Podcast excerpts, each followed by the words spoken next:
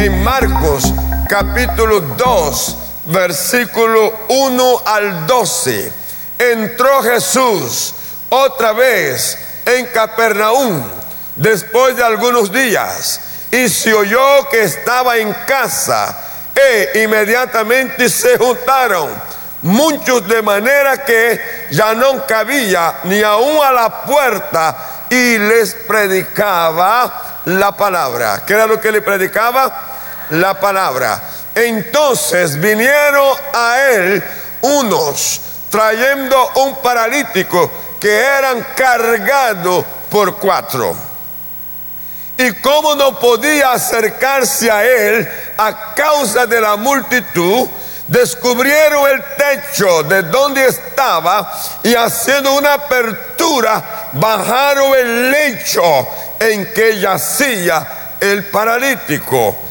Al ver Jesús la fe de ellos, dijo al paralítico, Hijo, tus pecados te son perdonados. Estaban allí sentados algunos de los escribas, los cuales cavilaba en sus corazones. Porque habla este así, blasfemia dice, ¿quién puede perdonar pecados sino solo Dios? Y conociendo luego Jesús en su espíritu, que cavilaba de esta manera dentro de sí mismo, les dijo, ¿por qué caviláis así en vuestros corazones? ¿Qué es más fácil? Decir al paralítico, tus pecados te son perdonados, o decirle, levántate, toma tu lecho y anda. Pues para que sepáis que el Hijo del Hombre tiene potestad en la tierra para perdonar pecados, dijo al paralítico. ¿Qué dijo al paralítico? A ti te digo, levántate, toma tu lecho y vete a tu casa. Ahora usted va conmigo. Entonces él se levantó enseguida y tomando su lecho salió delante de todos de manera que todos se asombraron y glorificaban a Dios diciendo, nunca hemos visto tal cosas. ¿Cuánto pueden dar gloria a Dios por eso? ¿Cuánto pueden dar gloria a Dios por eso? Aleluya. ¿Por qué vino Jesús al mundo? Jesús vino al mundo para dar cumplimiento a la palabra profética para dar cumplimiento al amor de Dios, para dar cumplimiento al socorro a todos aquellos que estaban necesitando. Y en esta forma, usted y yo estamos aquí, dos mil años después en que Jesús estuvo en la tierra, que cumplió su ministerio. Pero por dos mil años, la obra hecha en el Calvario está vigente yo dije que está vigente.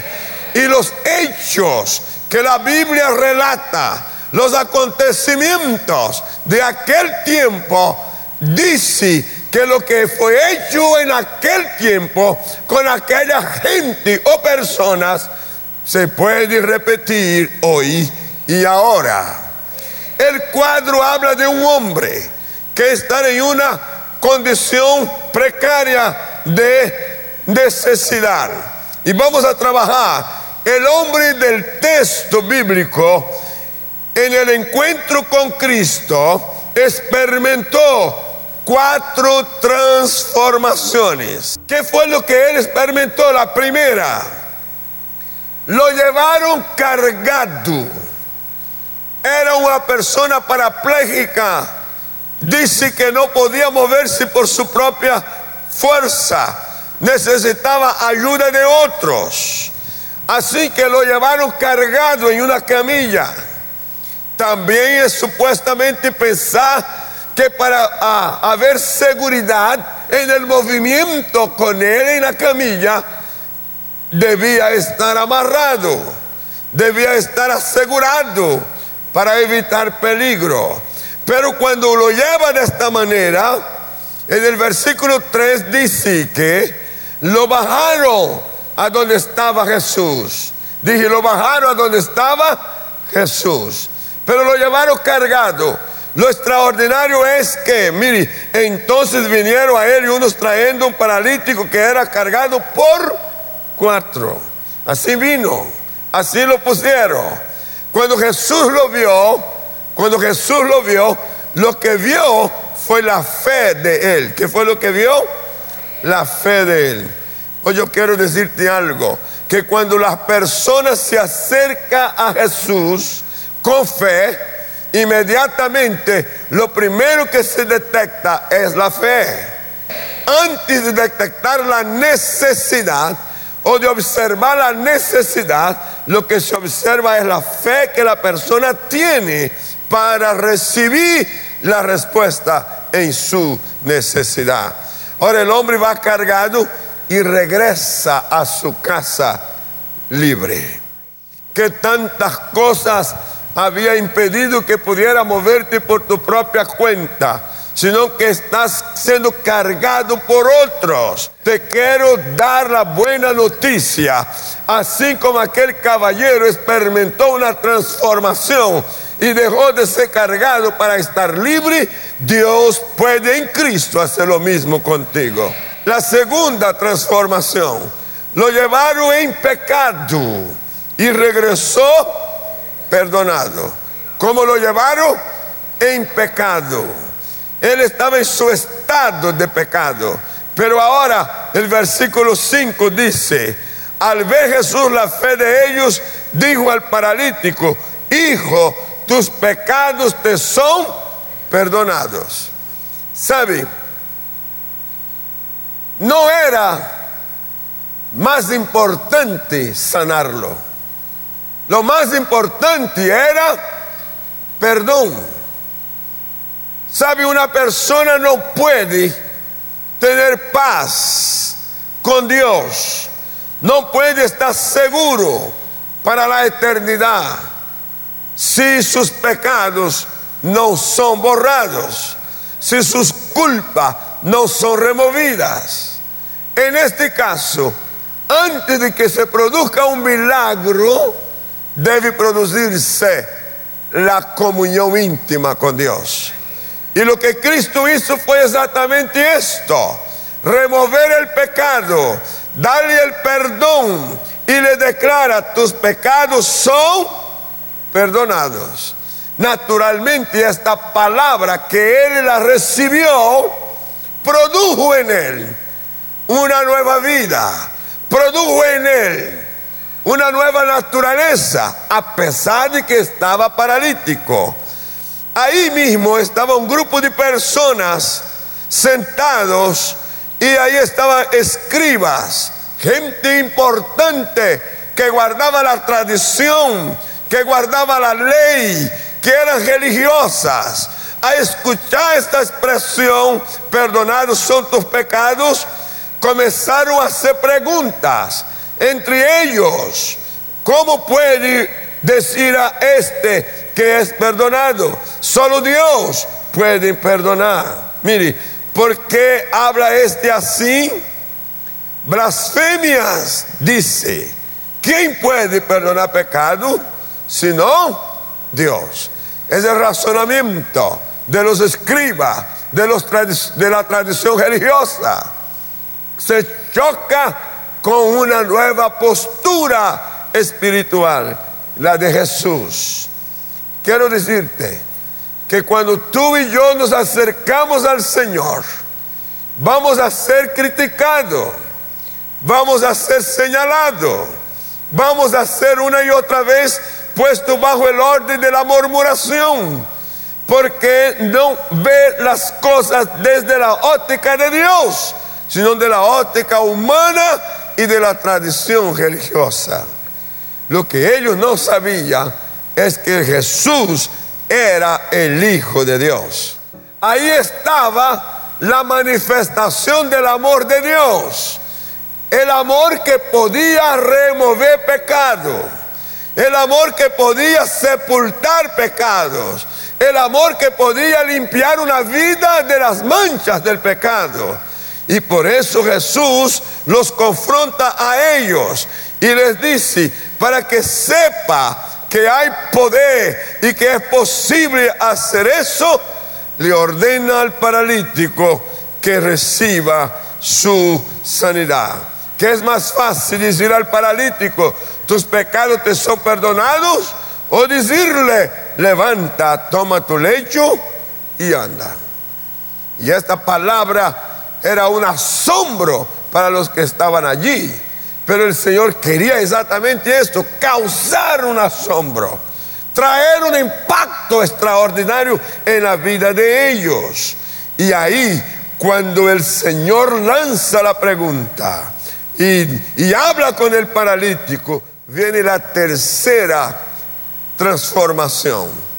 Lo llevaron enfermo y regresó sano. Wow. Quiero darte la buena noticia. Así como ocurrió con aquel paralítico, puede ocurrir contigo. Tal vez has venido con diagnóstico reservado por el médico. Quizás tienes un problema grande como amenaza en tu salud. Te quiero alentar. Diga conmigo, lo llevaron enfermo y regresó sano. Si puede, diga conmigo, yo vengo traído con problemas, con necesidades y enfermo, pero regresaré libre y sano en el nombre de Jesús. La cuarta experiencia que tiene aquel caballero y es lo llevaron cargado por cuatro y regresó cargando su propio lecho. Qué diferencia tan extraordinaria. La gente lo vieron entrar cargado. Y no entró de cualquier forma natural, porque no había forma de pasar por la puerta. La casa estaba dominada por gente afuera. Y ellos se ingeniaron a destapar el techo y luego bajarlo. Me imagino que con cuerdas o con una forma de poder bajarlo. Todo el mundo lo vio. El, el lecho, la camilla cargaba el enfermo. Pero mire lo que pasó. Y como no podía acercarse a las causas de la multitud, descubrieron el techo de donde estaba y haciendo una apertura bajaron el lecho en que yacía el paralítico. ¿Cómo estaba el paralítico? Acostado. Sí. Y el versículo siguiente dice, al ver Jesús, la fe de ellos dijo al paralítico, hijo, tus pecados te son perdonados. Estaba allí sentado algunos de los escribas, los cuales cavillaban en sus corazones. Seguimos. ¿Por qué hablas este así, blasfemia? Dice, ¿quién puede perdonar? Si no, ¿quién puede perdonar pecados si no solo Dios? Y conociendo luego Jesús en su espíritu, que cavilaba de esta manera dentro de sí mismo, les dijo, ¿por qué cavilás? Está, está cuestionándolo así en vuestros corazones. ¿Qué es más fácil? Decir al paralítico, tus pecados te son perdonados, o decirle, levántate, toma tu lecho y anda. Mm. ¿Qué más fácil decir? Es decirlo. Pues ahora, para que sepáis que el Hijo del Hombre tiene potestad en la tierra para perdonar pecados, dijo al paralítico, a ti te digo, diga conmigo, a ti te digo, levántate, toma tu lecho y vete a tu casa. Mi alma alaba al Señor. Entonces, él se levantó enseguida. Hágame una pausa ahí. ¿Se levantó cómo? ¿Se levantó cómo? Enseguida. Quiero ponerle de esta manera. Cuando alguien está bajo una situación como esta del paralítico, en este caso enfermo paralizado, o que tenga una condición que lo está atando y recibe una palabra, no tiene que esperar para después. Es inmediato. Yo dije que es inmediato. Ahora note, el paralítico por su cuenta se movió. Mm. Dije, el paralítico por su cuenta se movió. Fue traído por otros, pero ahora bajo la palabra el paralítico se mueve. Enseguida se levantó enseguida. ¿Y qué hizo? Lo que Jesús le mandó, tomando su lecho, la cama en la cual vino acostado, salió delante de todos, de manera que todos se asombraron, claro, y glorificaban a Dios. Y todos decían, nunca hemos visto tal cosa. El ambiente está preparado para que las cosas que nunca haya sido vista se vea. Que cosas que nunca haya acontecido acontezca. Conclusión. Creamos que por la fe podemos acercarnos a Jesús. Dije, creamos que por la fe podemos acercarnos a Jesús. Segundo, creamos que Jesús tiene poder para perdonar todos nuestros pecados. Tercero, creamos que Jesús tiene poder para sanar todas. ¿Cuántas? Todas nuestras enfermedades. Ahora mire usted, Salmo 103 bendice, me gustaría que usted leyera conmigo, bendice alma mía a Jehová y bendiga todo mi ser su santo nombre. Bendice alma mía Jehová y no olvides ninguno de sus beneficios. Él es quien perdona todas tus iniquidades, el que sana todas tus dolencias, el que resgata del hoyo tu vida el que te corona de favores y misericordia, el que sacia de bien tu boca, de modo que te rejuvenezca como el águila. Jehová es el que hace justicia y derecho a todos los que padecen violencia. Sus caminos notificó a Moisés y a los hijos de Israel sus obras. Misericordioso y clemente es Jehová, lento para la ira y grande en misericordia. Mm. Aleluya, pero viene más. Diga, no contenderá para siempre, ni para siempre guardará el enojo. No ha hecho con nosotros conforme a nuestras iniquidades, ni nos ha pagado conforme a nuestros pecados. Porque como la altura de los cielos sobre la tierra, engrandeció su misericordia sobre los que le temen cuánto está lejos del oriente y del occidente, así hizo alejar de nosotros nuestras rebeliones. Como el Padre se compadece de los hijos, se compadece Jehová de los que le temen, porque Él conoce nuestra condición, se acuerda de que somos polvo. El hombre como la hierba son sus días florece como la flor del campo que pasó y el viento por ella y pereció y su lugar no la conocerá más. Diga conmigo gritando, más la misericordia de Jehová es desde la eternidad y hasta la eternidad sobre los que le temen y su justicia sobre los hijos de los hijos y sobre los que guarda su pacto y los que guarda de sus mandamientos para ponerlo por obra. Fuerza diga, Jehová estableció en los cielos su trono y su reino domina sobre todos. ¿Cuánto puede creer en eso? Ahí viene la parte más extraordinaria. El salmista ordena, bendecida Jehová vosotros sus ángeles, poderoso y fortaleza, que ejecutáis su palabra, obedeciendo a la voz de su precepto. Bendecida Jehová, vosotros, todos sus ejércitos, ministros suyos, que hacéis su voluntad. Bendecida Jehová, vuestra vosotras todas sus obras en todos los lugares de su señorillo. Bendice, alma mía, a Jehová. Aleluya. Acabas de oír una palabra de nuestro pastor y misionero José Satirio dos Santos. Somos Centro Cristiano, una plataforma misionera a las naciones hace más de 40 años. Juntos podemos seguir haciendo misiones. Con tu oración y generosidad podemos llegar más lejos. Si deseas unirte, da clic en el botón donar identificado con forma de corazón. Bendiciones.